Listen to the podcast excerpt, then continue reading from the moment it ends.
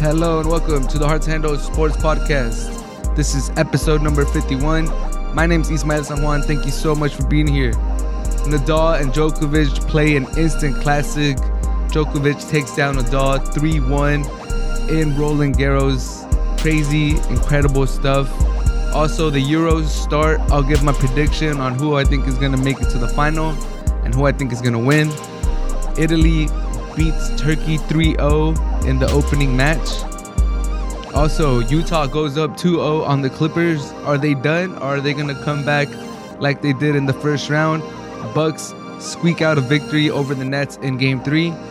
Julio Jones gets traded to the Titans, and Aaron Rodgers is missing from mandatory OTAs. All of that on this episode of the Hard to Handle Sports Podcast.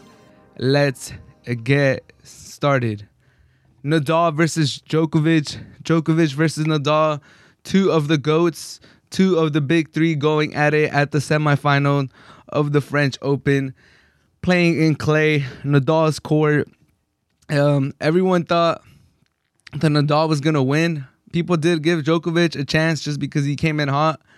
We know he's an exceptional tennis player, but we also know the brilliance of Nadal when he plays in clay. He is the clay king.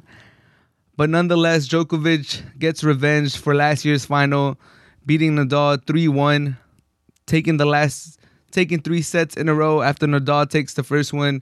Incredible, incredible stuff. If you guys missed that game, you guys completely missed out on one of the most epic matches of all time. Uh, Andy Murray was saying there were so many people that were watching the game that were commenting on it. It was just incredible. The the Euros were starting at the same time. I had both both games on at the same time. I had Nadal versus Djokovic on my main screen. I had Italy versus Turkey in my second screen. And man, this Nadal this Nadal game was just incredible. This Djokovic game was just incredible. There were so many good rallies. There were so many good moments. It was just incredible, incredible hits by both players. Uh, you really get to see the level of these players, how much better they are than their competition. Uh, having watched the opening semifinal right before um, Zverev versus Tsitsipas, I'm a, I'm completely butchering their names, but they, they played five sets. It was an entertaining game, but like I've seen others comment after this game, it looks like like kids playing when you compare it to Djokovic and Nadal and the brilliance and just the spectacle that comes with these two greats, these two mammoths of the sport playing. It was it was four hours long, um, a little bit over four hours, and I thoroughly enjoyed all four hours of it. I was glued to the TV. Um, I I want I wanted another set. I wanted Nadal to pull it out in the fourth just so we could see a fifth set of this brilliance game. One of the moments of this match that didn't really involve tennis was uh they're playing in France and right now because of COVID they have a 11 p.m. Um, curfew and the third set which was the most epic set uh, it went to a tie break. Djokovic ended up winning that tie break 7-4 after that third set, I believe the local time in France was approaching 11. It was like around 10:45, um, like 10, almost like 10 minutes till the curfew, and uh, it, all the commentators from NBC were talking about how it was this place was gonna erupt. They were gonna probably be boos and stuff because um, they were gonna give them the notice that they had to leave the arena, the stadium, and make them make their way home because of the curfew. But after the third set, there was an announcement that said that the fans could stay, and that was even as a fan, just watching from my own room, from my own apartment, it felt great. Just knowing that the fans were gonna be allowed to stay there because the ambiance was amazing. Like the the the atmosphere in the in the stadium was just crazy. There was uh, after either Nadal or Djokovic made a good play, made a good hit, made a good serve. Um, they were chanting uh, Novak, Novak, or Djokovic, Joker, and Nadal, Nadal. It was just the atmosphere is crazy. It's great to see fans back in these stadiums, no matter what sport it is soccer, football, basketball, tennis, golf, anything. It's just it's it's a pleasure to see fans back in these stadiums having fun, enjoying the sport. whichever sport it may be. And Djokovic versus Nadal, it was just an amazing display. If we were to dig into the game right now, I think uh, the first set, even though Djokovic lost, I think it was crucial for him the way he fought back. Um, Nadal took the first five games. He opened up a 5 0 lead. And at that point, if you were on Twitter, if you were just, you know, watching the game, texting your friends, it just looked like it was a regular Nadal masterclass in clay. You were getting flashbacks of last year final. You you were thinking, damn, Nadal is just gonna wreck Djokovic again. This might be a 3-0 sweep like last year in the finals. And Djokovic dug deep and won the next three games, making it 5-3. And then Nadal was able to uh, finish finish the set 6-3. But once Djokovic took those three games after Nadal started 5-0, you knew he came to play. His demeanor completely changed too. The announcers were even commenting on it. They were saying um, when he was when he was down 5-0, like, oh, I want to see a little bit more emotion from Djokovic. Where's where's his emotion? Where why is he not celebrating uh, after like these nice hits, after these nice rallies that he's getting points on? And it just looked like Nadal was gonna stay on top, but then Djokovic fought back. He got three games in, ended up losing 6 3, but then just completely dominated the second set, winning 6 3 himself. The third set was more even. Uh, Djokovic took a 5 3 lead on the games, I believe. And the announcers foolishly were already making like running the stats. They were like, damn, Djokovic is about to be the first tennis player to take a 2 1 uh, set lead against Nadal in the French Open since uh, I don't I don't remember his name, but they were getting ahead of themselves. And then one of the other announcers was like, "Well, hold up, this is not over yet. I know it's five three, but don't ever count up out Nadal." And sure enough, Nadal, vintage Nadal, digging deep, never giving up, never uh, forfeiting a set, never giving up on a set. Comes back from five three and takes a six three, six five. I mean, down five three takes a 6-3 game lead, wins 3 in a row, and now Djokovic is against the ropes. It looks like Nadal is going to, you know, take control of this match. He's going to uh, take the 2-1 set lead and just completely, you know, demoralize Djokovic if he if, if he's able to pull off this third set comeback. But Djokovic, obviously, he's one of the goats. He's one of the greats.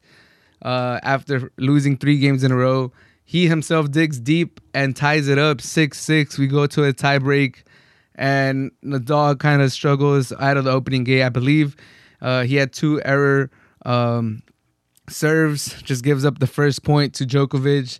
And after that, Djokovic just kind of um, was emphatic, was methodical, and wins the tiebreak 7 4.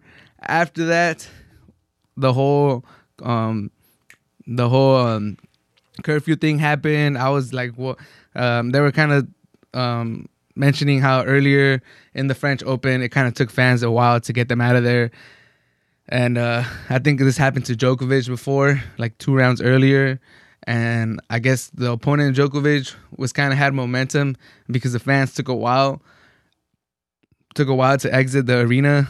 Um, said player lost momentum, and it took like 30, 40 minutes for them to resume play. I think that was one of the main reasons why they just allowed the fans to stay. They didn't want that to happen to either Djokovic or Nadal, whoever had the momentum. And it was Djokovic. Djokovic, I believe, did have the momentum. It would have hurt him if they would have taken a long pause. But fortunately for him, fortunately for uh, us as fans, they allowed the fans to stay there. But nonetheless, Nadal, the fighter that he is, took a 2 0 lead in set number four, and it just looked like we were we were in for a five set match. Uh, it looked like Nadal was gonna, you know, dig deep and win the fourth set to force a a fifth set. But then Djokovic just completely uh, took over, winning six six sets in a row, I believe, if I remember correctly. Winning six sets in a row, winning six two, beating Nadal in clay for the second time. The clay king has fallen. Uh, it's a crazy day if you think about it. Uh, all these numbers that came that Nadal came in before this match, 105 out of 107 matches he has won. Now it's 105 out of 108. Still crazy numbers, but now Djokovic has the chance to get to his 19th Grand Slam victory. He should be the heavy favorite against uh, the Greek uh, Tsitsipas. Uh, I'm completely butchering his name. I apologize for that. But he should be the favorite. He should get to 19th, and he should be the favorite for the Wimbledon and the U.S. Open, is what I'm hearing. So Djokovic, if everything goes well to finish 2021, he could finish uh, just sweeping. He could finish with 20, 19 to 21 Grand Slam victories if he's able to pull off these next three tournaments. Let's not get ahead of ourselves. The final is on Sunday, um, 6 a.m. where I'm at. But it should be a good game. It should be a good match. Uh, I do have Djokovic winning. I, I just think Djokovic, Nadal, all these tennis players, they're just they're just a level above everyone else. Still at their ripe age of 34. If you guys didn't see the match, I suggest you guys try to catch some highlights, the elongated highlights if they're out there. Try to watch that because there were so many good moments. For Nadal, he didn't play his best game. There were so many unforced errors that he had. It's just uncharacteristic of Nadal, especially in clay. Um, I, I, believe in the third set he had over 20 um, unforced error, which was just uncharacteristic of Nadal. I couldn't believe what I was seeing. There was a lot of points that he left out there. There was a lot of points where he had Djokovic on one side and he the complete wide open court on the other to just finish off the the game and get the point. And he just completely missed it for some reason. It was not the best game for Nadal. Um, it looked like he was kind of lingering um, towards the end. I don't know if his ankle was bothering. We'll have to see uh, how uh, that plays out. But overall, amazing, amazing match. Uh, this is what tennis is about. Two giants going at it. Uh, when the big three retires, I'm gonna be. Uh, it's gonna be devastating. Hopefully, there's a young t- talent that could step it up. And obviously, I don't think there's ever gonna be another big three. There's never gonna. There's probably never gonna be another tennis generation like this. If we're ever able to get just one player that could reach the level of these players it would be just enormous. But even then, I feel like these we don't really appreciate as much these uh, the accomplishments that they're doing. If if uh, obviously they push each other, they push all three of them push each other. Federer, Djokovic, Nadal. But if if let's say one of them wasn't there and it was just two people pushing each other, they would have more titles themselves. But they're dividing it amongst three. So even if we get one person just comes after these and gets let's say 15, 16 Grand Slam titles, but it's just them dominating, uh, I think that that still won't give it justice how good these people are. Anyways, I'm rambling. Just enjoy Nadal, enjoy uh, Djokovic. They're getting towards the end of their careers. I, I still think they'll be elite for uh, three, four, five more years. Hopefully, maybe more than that. Federer, he's approaching 40, so we'll see how long he has. But just after watching these two play today, an amazing match. It's it's bittersweet because it was an amazing match. You love to see it, but it's also a reminder that we don't have too many of these left. So enjoy them. And shout out to Djokovic. Uh, to defeat Nadal in clay is one of the great hardest accomplishments to um, to have in all the sports, not just tennis. So shout out to him. And now he has a chance to get to 19 and get one away from Nadal and Federer. But let me know what you guys think. Did you guys enjoy this match? Did you guys watch it? If you guys didn't, you know, like I said, try to catch it somewhere because it was amazing. But moving along um, to the Euros, uh, the Euro 2020 started today. I'll touch on that game in a little bit. Italy beat Turkey 3 0. But first, I want to give my predictions for Euro 2020. Um, there's obviously a lot of strong candidates for this. There's a lot of good teams in Europe. I'm talking Belgium, I'm talking Italy, I'm talking France, Portugal, obviously uh, Germany's no slouch. Uh, there's a lot of good teams that could compete for the title this year. And uh, uh, if you pick any of these teams, I don't think uh, anyone could really fault you for picking these teams. Uh, but personally, myself, I think is going to be France and Portugal in the final. I know they're in the same group, so either one of them is going to finish first and second, and they're going to be put in different uh, sides of the bracket. But I just think France, they're the world champions. Portugal, they're the defending European champions, and I just think they have the best squads in in all of uh, Europe. Uh, Belgium, they have they've been dark horses for the last like eight years. This is their golden generation. I think they're gonna be strong candidates to make it all the way to the final and possibly win it. But if you look at the French squad, you have probably the weakest part of their team is Lloris because he has some mistakes sometimes, but he plays good when when he plays for the national team. I think he'll be solid for them. Varane, you have uh, Bissouma, he's all right, but you have Pogba, Kanté just manning the middle, Griezmann at the top with Kylian Mbappe, uh, Benzema. You just have so much talent. I think the midfield is really going to shine for France, Pogba, and Conte. Kanté being the best midfielder in the world right now. Uh, Benzema just at the ripe age at 34, he's still an amazing forward. Kylian Mbappe is just a world class player. How do you stop uh, Mbappe? Uh, Benzema, Giroud is amazing with France. Uh, Griezmann, he's good with France too. He, ta- he he steps it up, even though he didn't have all that best of season with Barcelona. And uh, yeah, they're back forward. Varane manning the middle. It's just France. France could put two squads, and this the second squad could still be like a top four, top six favorite. They're just so deep. Uh, I see France uh, following up their great performance by winning the World Cup, following the World Cup performance by making it to the final. And then I look at the Portugal squad, and obviously they have their talisman, Cristiano Ronaldo, leading that team. but they're they have amazing talent at all three levels of the field. They have Ruben Dias to man that back four. He's the best center back in the Premier League, probably the best center back in the world. Uh, he's an amazing player. Bruno Fernandes, another amazing season in the Premier League. Uh, he had over 20 goals, uh, a lot of assists. You then have João Felix at the top to go along with Cristiano Ronaldo.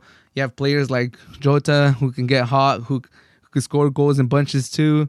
Uh, you have uh, Silva, who's a genius with the ball, who could find uh, their forwards, who could pick people out. Um, the squad is just nice. Is the the weakness for Portugal is probably the the center back that's going to be accompanying uh, Ruben Dias. Is it going to be Pepe? Uh, will they try to put maybe Nelson Semedo next to him?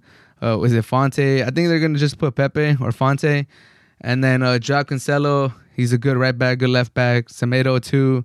Um, they, they just this this Portugal team is deep too. The midfield they have Renato Sanches, Moutinho, the the old man with the white hairs, uh, Bruno Fernandes, Ruben Neves from the Wolves, William Carvalho. They're they're deep. Portugal is deep. They can score goals in bunches. They have their talisman, Cristiano Ronaldo. Andre Silva had a great season in the Bundesliga, scoring goals in bunches. Bernardo Silva, the genius with the ball. Um, João Felix, one of the most exciting young players in the world, and Diego Jota, who had a injury-filled season with Liverpool, but when he when he did play, he looked very dangerous, and he's had some good performances for Portugal. This is why I have Portugal and France um, as my finals. They are in the same group, so they'll definitely be familiar with each other. Uh, they're in the death group, so Germany's there too. Um, we'll see how it plays out. I do have both of them I have France and Portugal either finishing first or second, and then they'll go in different sides of the bracket and eventually meet in the final. That's my prediction. What do you guys think about my prediction? Uh, obviously, I don't think I'm saying anything crazy. Uh, I'm not. I'm not picking any of the dark horses. Um, I know some people had Turkey as a dark horse, or maybe Italy. Italy's a good dark horse. They've won like nine straight matches. They haven't conceded goals. It looks solid. Who do you guys have winning the Euros? I'm just excited that it's finally here after a year of delayment because of COVID. Um, it's still called Euro 2020, but now in 2021 we're finally get to enjoy uh, these European nations going at it. It's one of the it's the best uh, of these tournaments, of these regional tournaments, uh, of these national team um, regional tournaments. It's better than the Copa America, in my opinion. It's definitely better than the Gold Cup. It's better than the African. Uh, I forgot the, what that one's called. And it's better than the the Asian one too. The, the Euros is on another level. Uh, I hope you guys are excited to watch it. I'm I'm very excited to to see how these Euros play out. But my prediction is a French and Portugal final, and I do have Portugal repeating as European champions. Let me know down below. Let me know. Um, tweet at me. Who do you guys have making it to the final? Who do you guys have uh, winning the whole thing? Once one more time, I have Portugal repeating as European champions. Um, yeah, that's that. To open up the Euro 2020, Italy played against Turkey. Uh, they're part of Group A, and in that group, there's also Wales and Switzerland. Uh, the game was good. Italy thoroughly dominated. Uh, Turkey never really looked dangerous. They were happy to just sit back and try to get Italy on the counterattack. Um, they were happy. They were definitely happy to go into halftime 0 0. It looked like they were, uh, you could tell in the first half that they were overmatched, that Italy looked like the dominant team. They had all the possession. They were the most dangerous team. It looked like Turkey was just very happy to go into halftime 0 0. If you would have told them at halftime, hey, uh, let's take the 0 0 on the first match in Italy, I think uh, everyone in Turkey, um, everyone part of the Turkey team would have taken that, would have told you that was a great result. But Italy turned it up in the second half and they finished with the 3 0 victory. Uh, unfortunate for Turkey, uh, the first goal was an own goal. Um, but that just goes to show what happens if you if you're persistent, if you you know continue attacking, Italy was getting to the touchline, um, dangerous cross. The defender, um, Demiral, he was in a bad position. There's nothing really he could do. It's not really his fault. Like he was, there's just really nothing he could do. The ball came in with a lot of pace, and he was just in a bad spot. And after that, Italy looked dangerous. Italy made most of their possession. They were pressing uh, Turkey very high. Immobile with the goal in the 66th minute. And then Insigne at the 79th minute to wrap it up. Uh, kind of a mistake by the goalkeeper trying to play out. Um, Italy was pressing. The goalkeeper tried to, you know, lob the ball to his left back. It didn't work out. Uh, easy, like four touches. And then Insigne has the ball one on one. He's not to miss. Italy, just overall, is a solid display by Italy. Um, they look solid at the back. They scored three goals. They, they handled Turkey. Turkey was one of those teams that some people were considering as a dark horse, and Italy handily take take uh take care of Turkey with the 3-0 victory. Italy, I was considering Italy for for a deep run. Italy does have they have a great goalkeeper. They have a good defense. Um, they, their forwards could score. Um, their midfield it looked very solid. They control the game today and that was without Verratti. Verratti should is expected to come back. Uh, I believe um, in the group stages, like his injury, it shouldn't it shouldn't linger all the way to the group stage um, to the knockout rounds. He should be coming during the group stages, I believe. So they will have Verratti at some point. Bonucci, Chiellini look solid. They're old, they're older center backs, but they were solid in the back. Um, I think Italy should com- comfortably uh, get that first spot in Group A. They are the best team in this in this group. I don't think uh, I don't think Turkey or Wales or Switzerland um, really have a chance of overtaking Italy for the top spot in Group A. And overall, it was just a solid performance by Italy. Um, I didn't think they were going to win 3 0 at halftime. It kind of looked like they were just. Uh, I did think they were going to win. I just didn't think it was going to be 3 0. I think Turkey was looking. They weren't looking dangerous, but they were looking um, very surprisingly solid at the back. Um, Italy didn't really have too many clear chances. I, if I remember correctly, they had a, a header from Bonucci that the goalkeeper stopped. And other than that, um, they didn't really create too many chances in the first half, but they completely took care of it in the second half 3 0 by Italy. If, if you were tell if you were to tell me that Italy is your dark horse to make it all the way to the finals or to uh, even win it, I, I have nothing against that. They are the what five time World Cup winners. Italy as a nation is a soccer nation. You can never count out Italy. They're very organized. Uh, they know how to play football. They know how to uh, make the most of their players. The system is good. I like I like what I saw from Italy.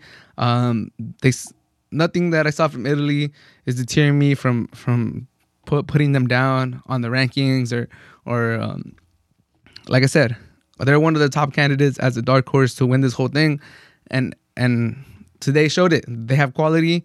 Their players, uh, it looks like they love the jersey. They love playing for Italy, and uh, I'm very excited to see if they're able to go deep into these Euros. These Euros is going to be amazing. I'm so excited to see these Euros. so many good teams, so many good players. Um, but yeah, let me know. What you, how far do you guys have Italy going? Personally, I have them uh, in the quarterfinals, I believe. Uh, if, but if they make the semis, I would not be surprised. Uh, strong showing by Italy in the first game. Turkey, uh, this is a very uh, devastating result 3 0. Now they're th- down three in the goal differential.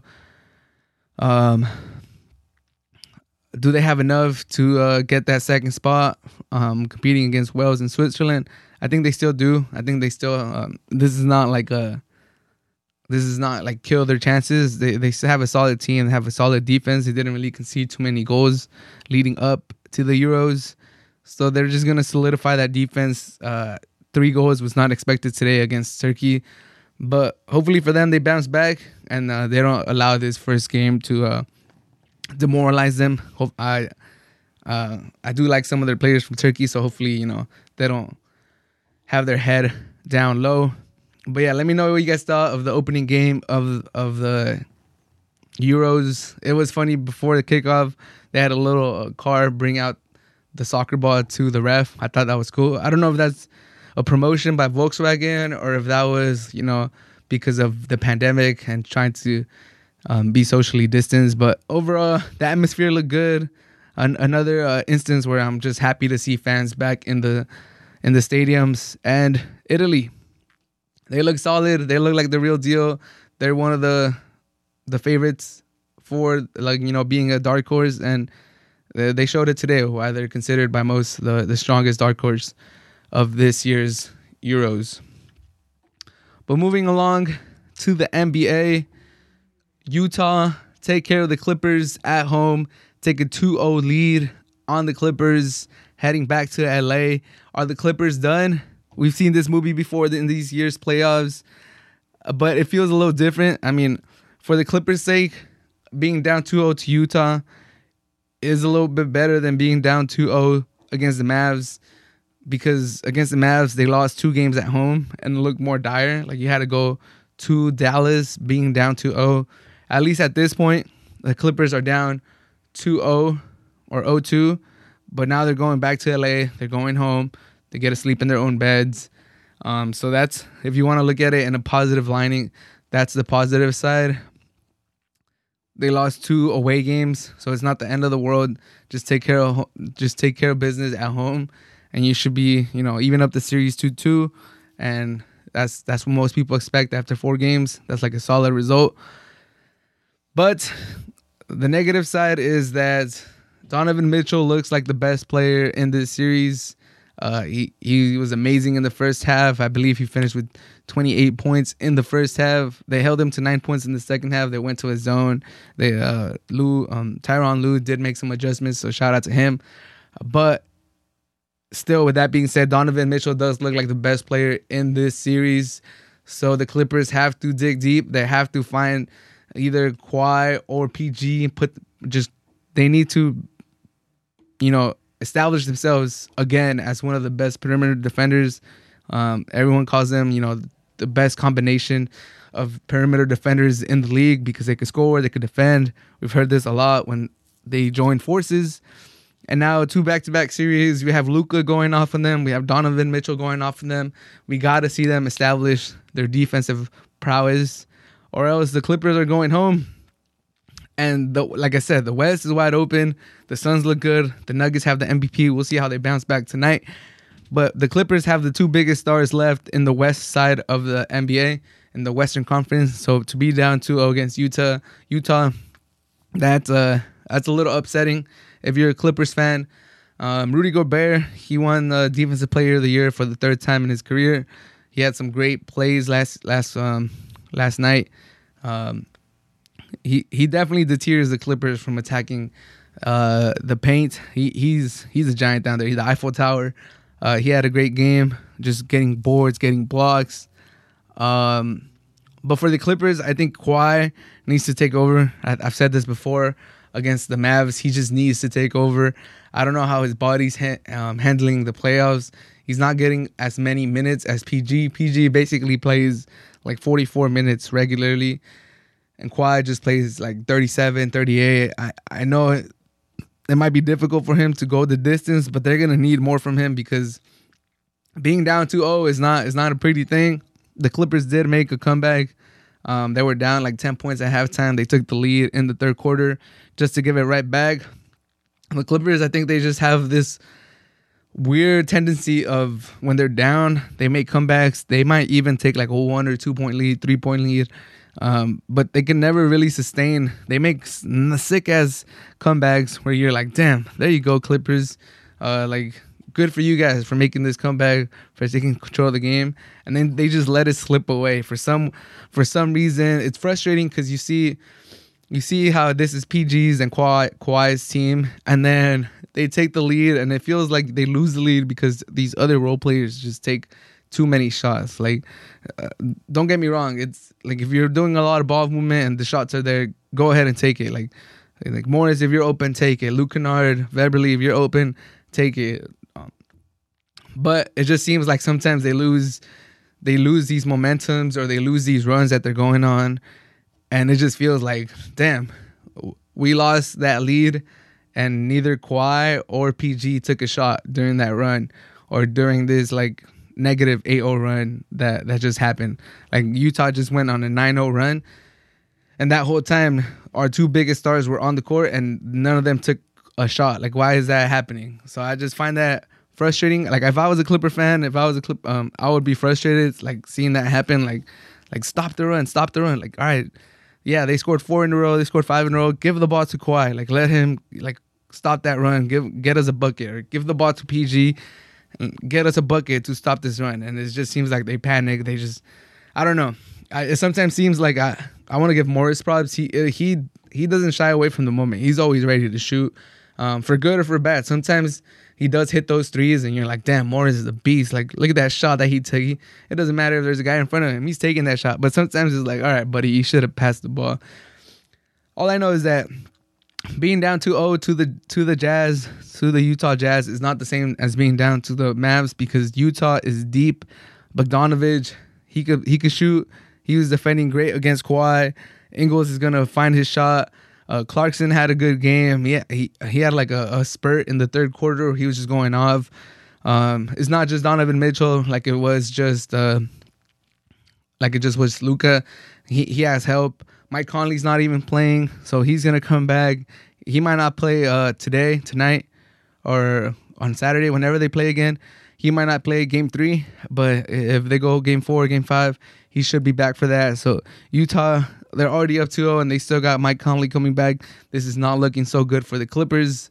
Uh, like I said, the silver lining is that they are going back to LA and the Tyronn Lue made an adjustment in the second half of game 2 that did seem to help slow down Donovan Mitchell. So we'll see if he goes back to that zone to start off game 1.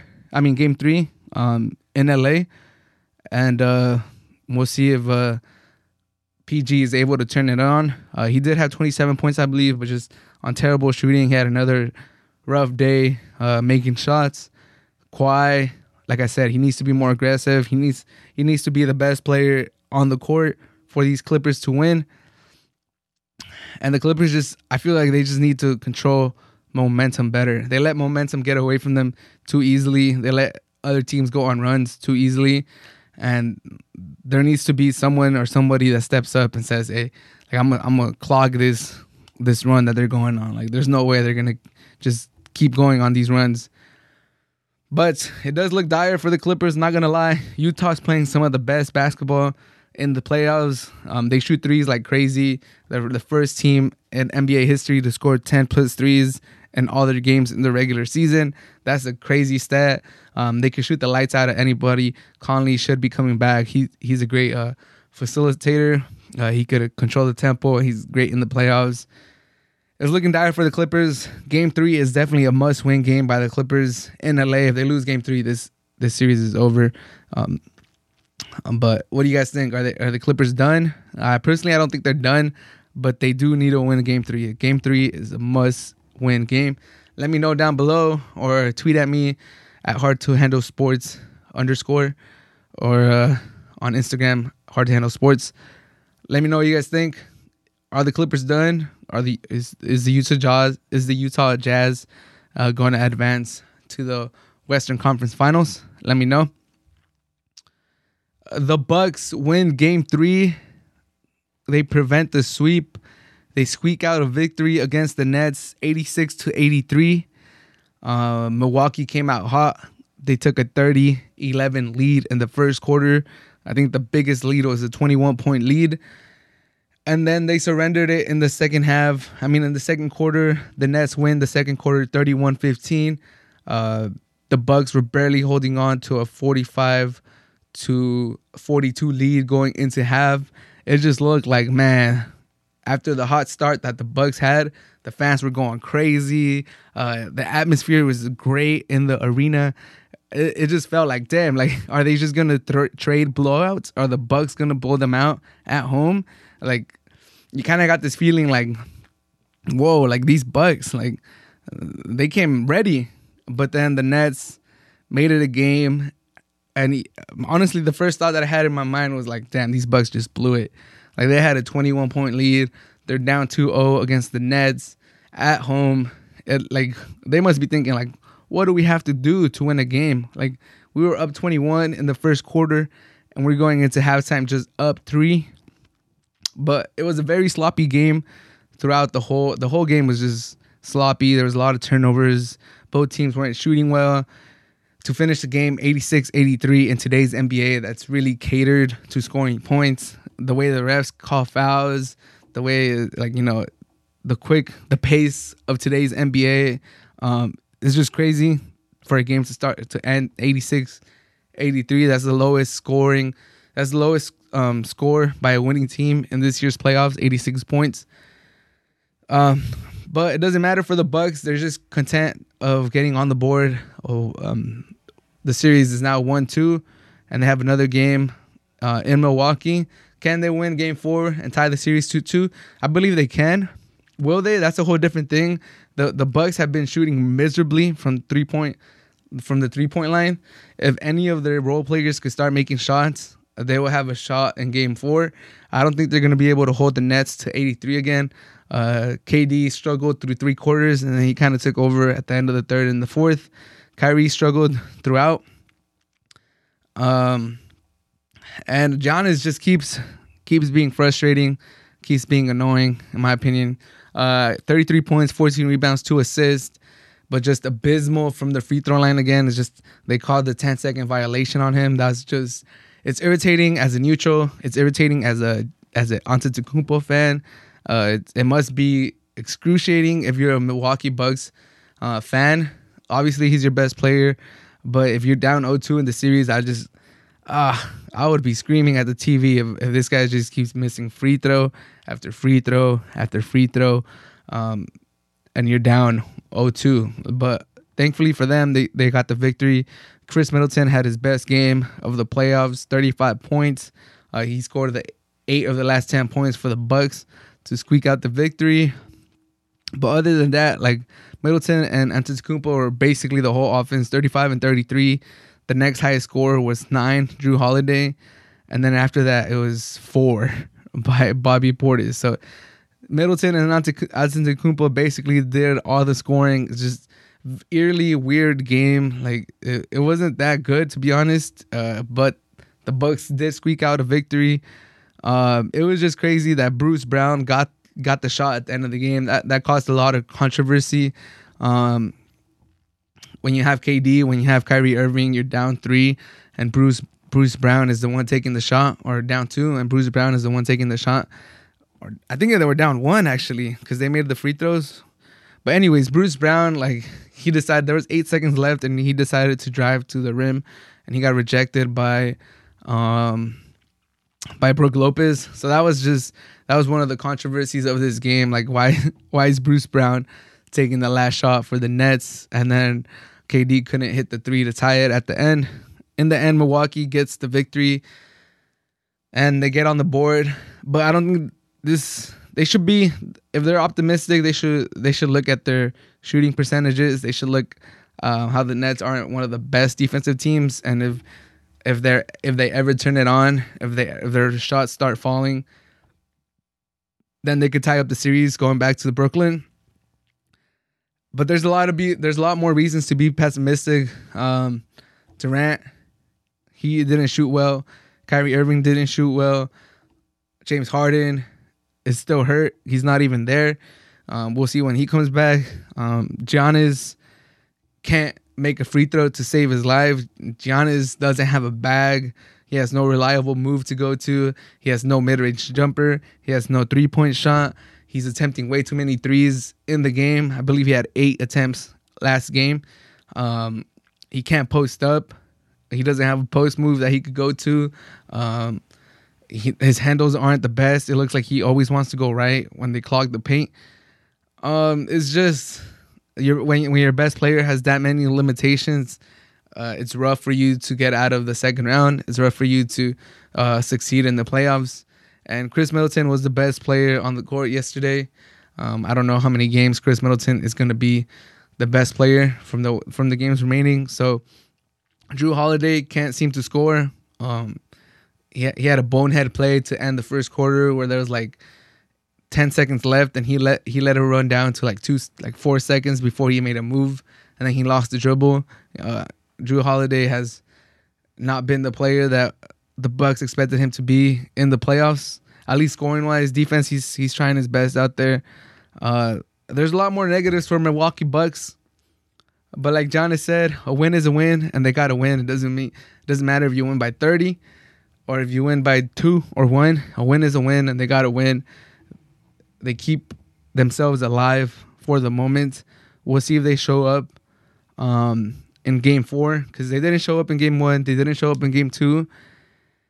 And in my opinion, they kind of showed up for game three and they were able to squeak out the victory. But are we ever going to get a, a full, complete game where we're impressed by the Bucks or, or the Nets just that much better than them? I did have the Bucks winning in seven. So, you know, I, I'm hoping they go to seven just so I look like a genius. But do I expect it to go seven? No. I think the Nets are clearly the best team. They'll get Harden back. They could just they have way more talent on offense, and the Bucks are just struggling offensively for the most part. They can't stop. They figured out how to stop him for one game, but I don't think that's something that they'll be able to consistently do. And I'm just kind of starting to give up on Giannis. Uh, I mean, I like the guy he's one of my. He was one of my favorite players. He's kind of getting annoying now. I don't know if he's up there anymore. But Giannis, man, like if if you develop your game so much, if you were able to, you know, go from a I believe the 13th overall pick to a two-time MVP, defensive player of the year, like come on, man, just work on your free throws. Like stop shooting so many threes.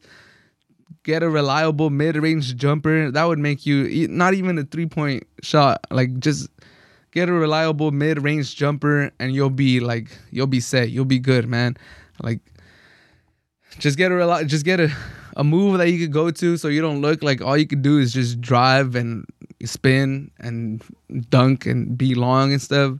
That James Harden like clip where he says that he has to actually play basketball he has to actually have skills not just uh, like Antetokounmpo where he could just be athletic and long. Uh, every playoffs that that soundbite just sounds more and more correct. But what do you guys think? Are the Bucks done? I think they are. I don't think they'll be able to win game four. I'll be happily surprised if they do because I wanted this to be a great series. So if they're able to make this a series and game and win game four, I'd be ecstatic. But I just don't. Even if they win game four at the, the high, I don't think it'll go seven. I think six. But realistically, this is going five games. The Nets will win game four in Milwaukee, and then they'll wrap it up in Brooklyn. But what do you guys think? Let me know. Who do you guys have winning this series? Uh, and if it's the Nets, by how much? And if it's the Bucks, it's obviously going to be seven. They're not going to win four in a row. But let me know down below or uh, tweet at me. And moving along, last topic or last two topics of the day, the NFL. Julio Jones gets traded to the Titans for a second round pick, a fourth round pick, and uh, and the Falcons get a six round pick in return, I believe. What does this mean for the Titans? This means they have the best trifecta in the NFL. Julio Jones with Derrick Henry and Brown. That's that's just elite. AJ Brown on one side, you have Julio Jones on the other. You have Derrick Henry, probably the best running back in the NFL in the backfield. Whew. If you're a Tennessee Titan fan, you should be excited. You should be ecstatic. You should be buying season tickets. This offense is going to be electric. Uh, for Tannehill, the pressure just goes up. Uh, you, have been a great Cinderella story from going to Miami Dolphins, being the afterthought of that 2012 draft class where you had Andrew Luck, you had RG3, and then you had yourself. RG3 is basically out of the league. Luck is retired. You're the only quarterback left of those three. And it looked like you were gonna flop with the Miami Dolphins. You come you come to the Titans, you take the job from Mariota. Uh, you have a great season or great rest of the half of that season that you took over. You had a great last season. You get the money, you get paid. I think you're getting paid 29 million per year now. Just ridiculous, crazy turnaround of a career. Shout out to Tannehill for doing that especially because he was a wide receiver in college. If you didn't, if you don't know that, but now the pressure is on. You got AJ Brown, you got Julio Jones, you got Derrick Henry. If the Titans' offense isn't lighting up everybody, it's there's one person to blame, and it's Tannehill or the offensive coordinator. And I've heard great things about the offensive coordinator, so Tannehill needs to step it up. I think he will. Uh, he's had two great seasons. The numbers are there to back it up. He's been like one of the best quarterbacks behind uh, Patrick Mahomes this last season and a half. So I do believe in Tannehill, or I want to believe in him, but I will not be surprised if he flops. But I want to wish him the best. I think he will succeed, and the Titans just become uh, they're either the third or the fifth best team in the AFC now. Uh, it's it's the it's the Chiefs at the top. The Bills are still up there. Josh Allen is a great quarterback, um, and and they had a great season. I think they'll continue to be good this season. But after that, uh, you could either put the Ravens, you could put the Browns, and you can put the Titans, the Colts. I have the Titans as the number three best team in the in the AFC. After this, they are legitimate AFC contenders. Um, if you have AJ Brown, if you have Julio Jones, if you have Derrick Henry, what are you gonna do? Are you gonna double Julio? Are you gonna double AJ? And if you do, now you can't put eight in the box for Derrick Henry and it's just it seems like a disaster. You get the play action going. You can go deep to AJ. You could go deep to Julio Jones. If they still had Jonnu Smith, that would be crazy. That would be a, a, a just insane, insane offense. But I, they let him go. Now they have Julio Jones to replace him.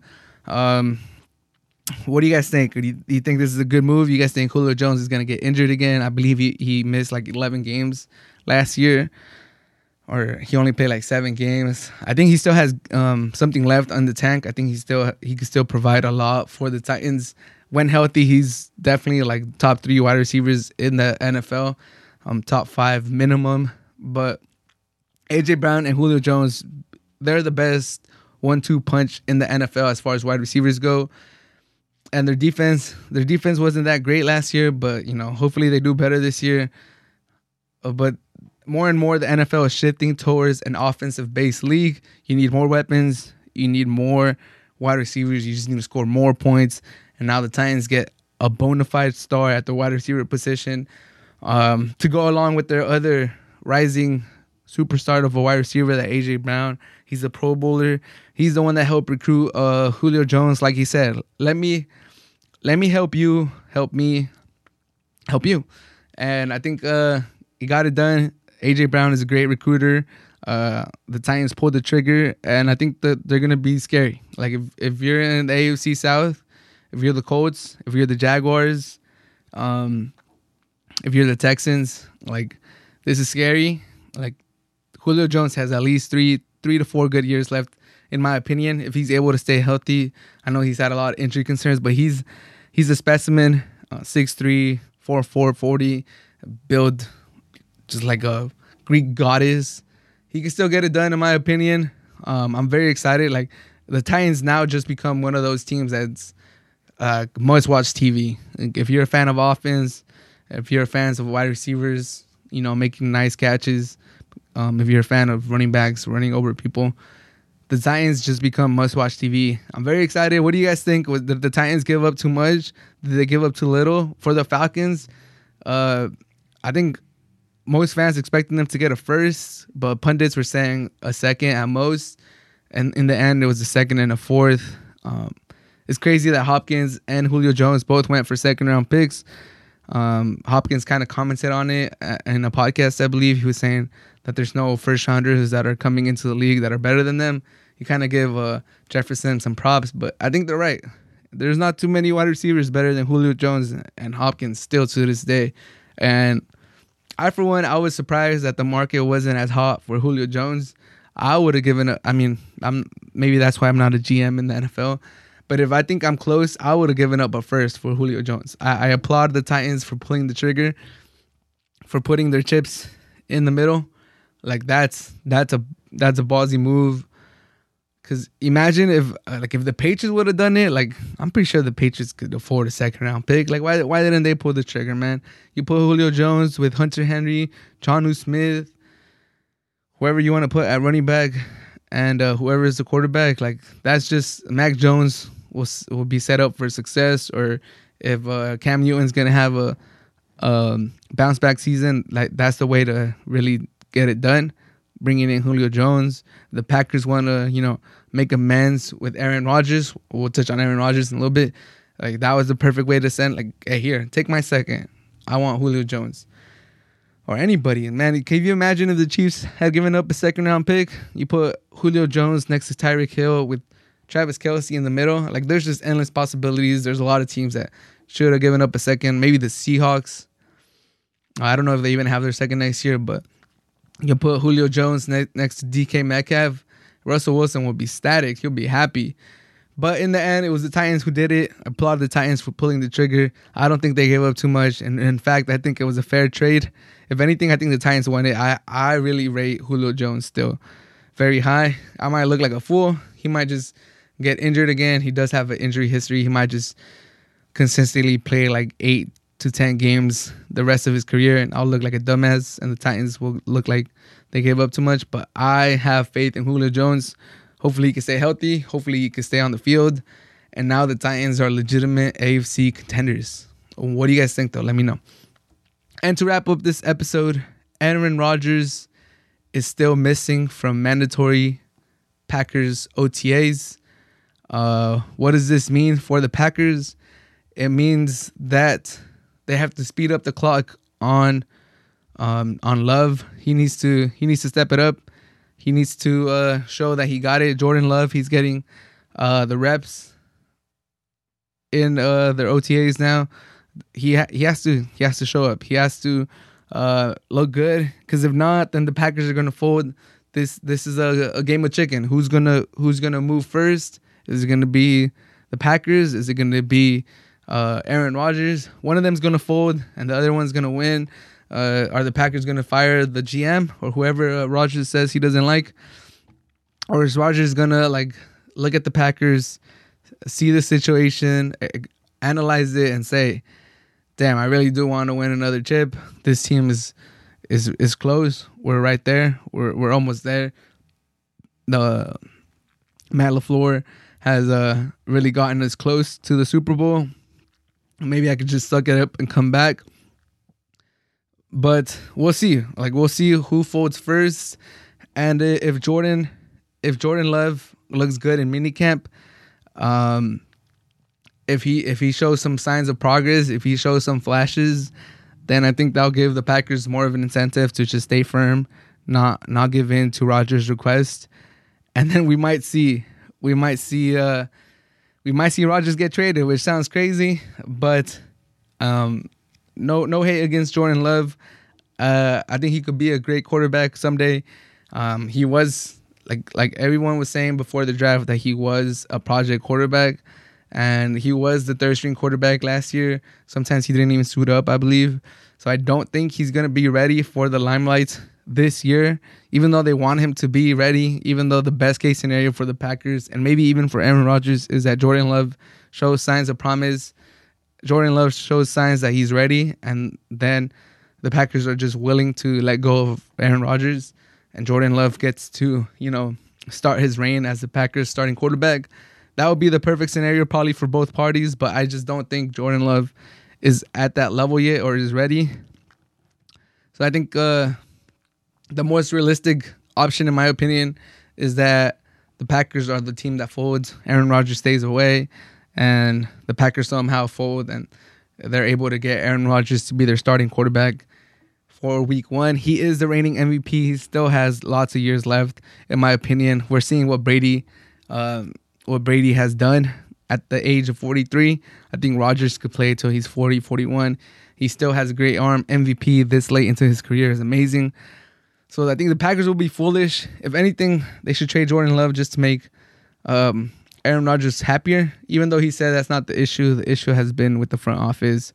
But we'll see how this plays out. It's just murky. Is is ah, it, it's something we gotta keep an eye out on for this the rest of this offseason. It's, it's not gonna go away until something happens. But in my heart of hearts, I do think Aaron Rodgers will be the starting quarterback for the Packers in week one. I just can't really wrap my head around the Packers trading the reigning MVP to another team. That doesn't make sense to me. That that would be crazy, and I don't think Jordan Love is ready. I think he needs to sit down behind Aaron Rodgers for a couple more years before he's ready. But we've seen crazy things happen in the NFL, especially lately. Uh, there seems to be no loyalty uh, from teams to players, and the other way around. I don't blame the players.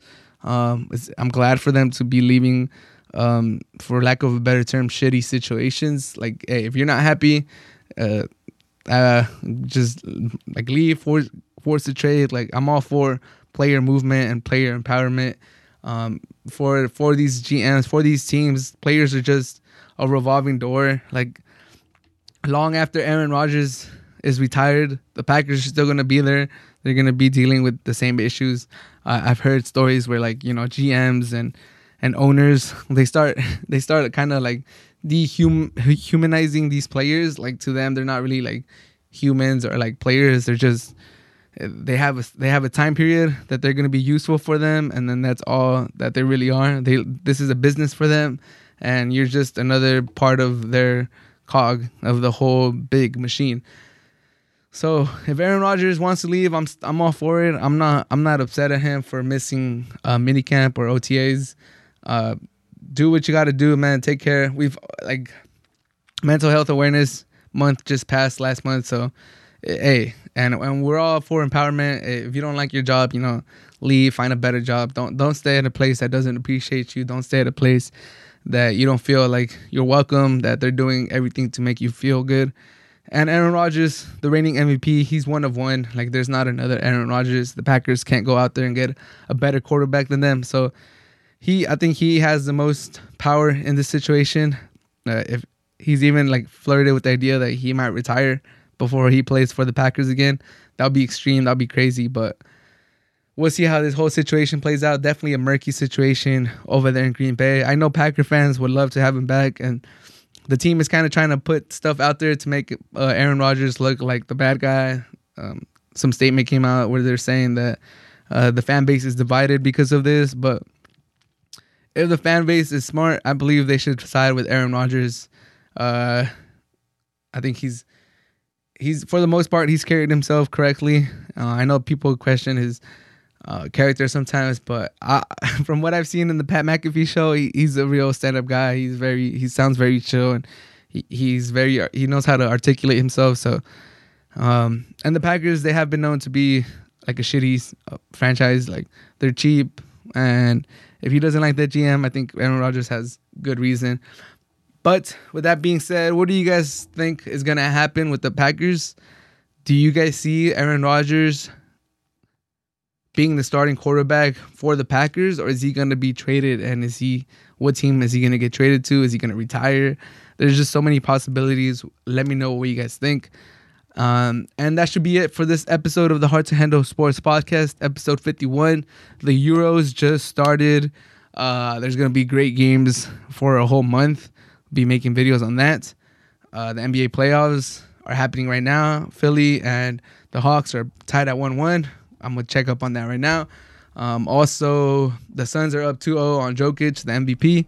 Uh, I'm gonna see that game after this Hawks game. Probably do an episode this weekend on on these uh, on these NBA playoff games. Uh, the French Open comes to its conclusion on Sunday. We got to start getting ready for Wimbledon. And uh, there's just a lot of sports going on right now. so, uh, like always, thank you for listening to me. Thank you for being a part of the Hard to Handle Sports family. If you made it this far, I appreciate you. Um, and just subscribe to the podcast wherever you're listening to this. Um, and subscribe to the YouTube channel. Appreciate you all so much. Have a great rest of your day. I'm out.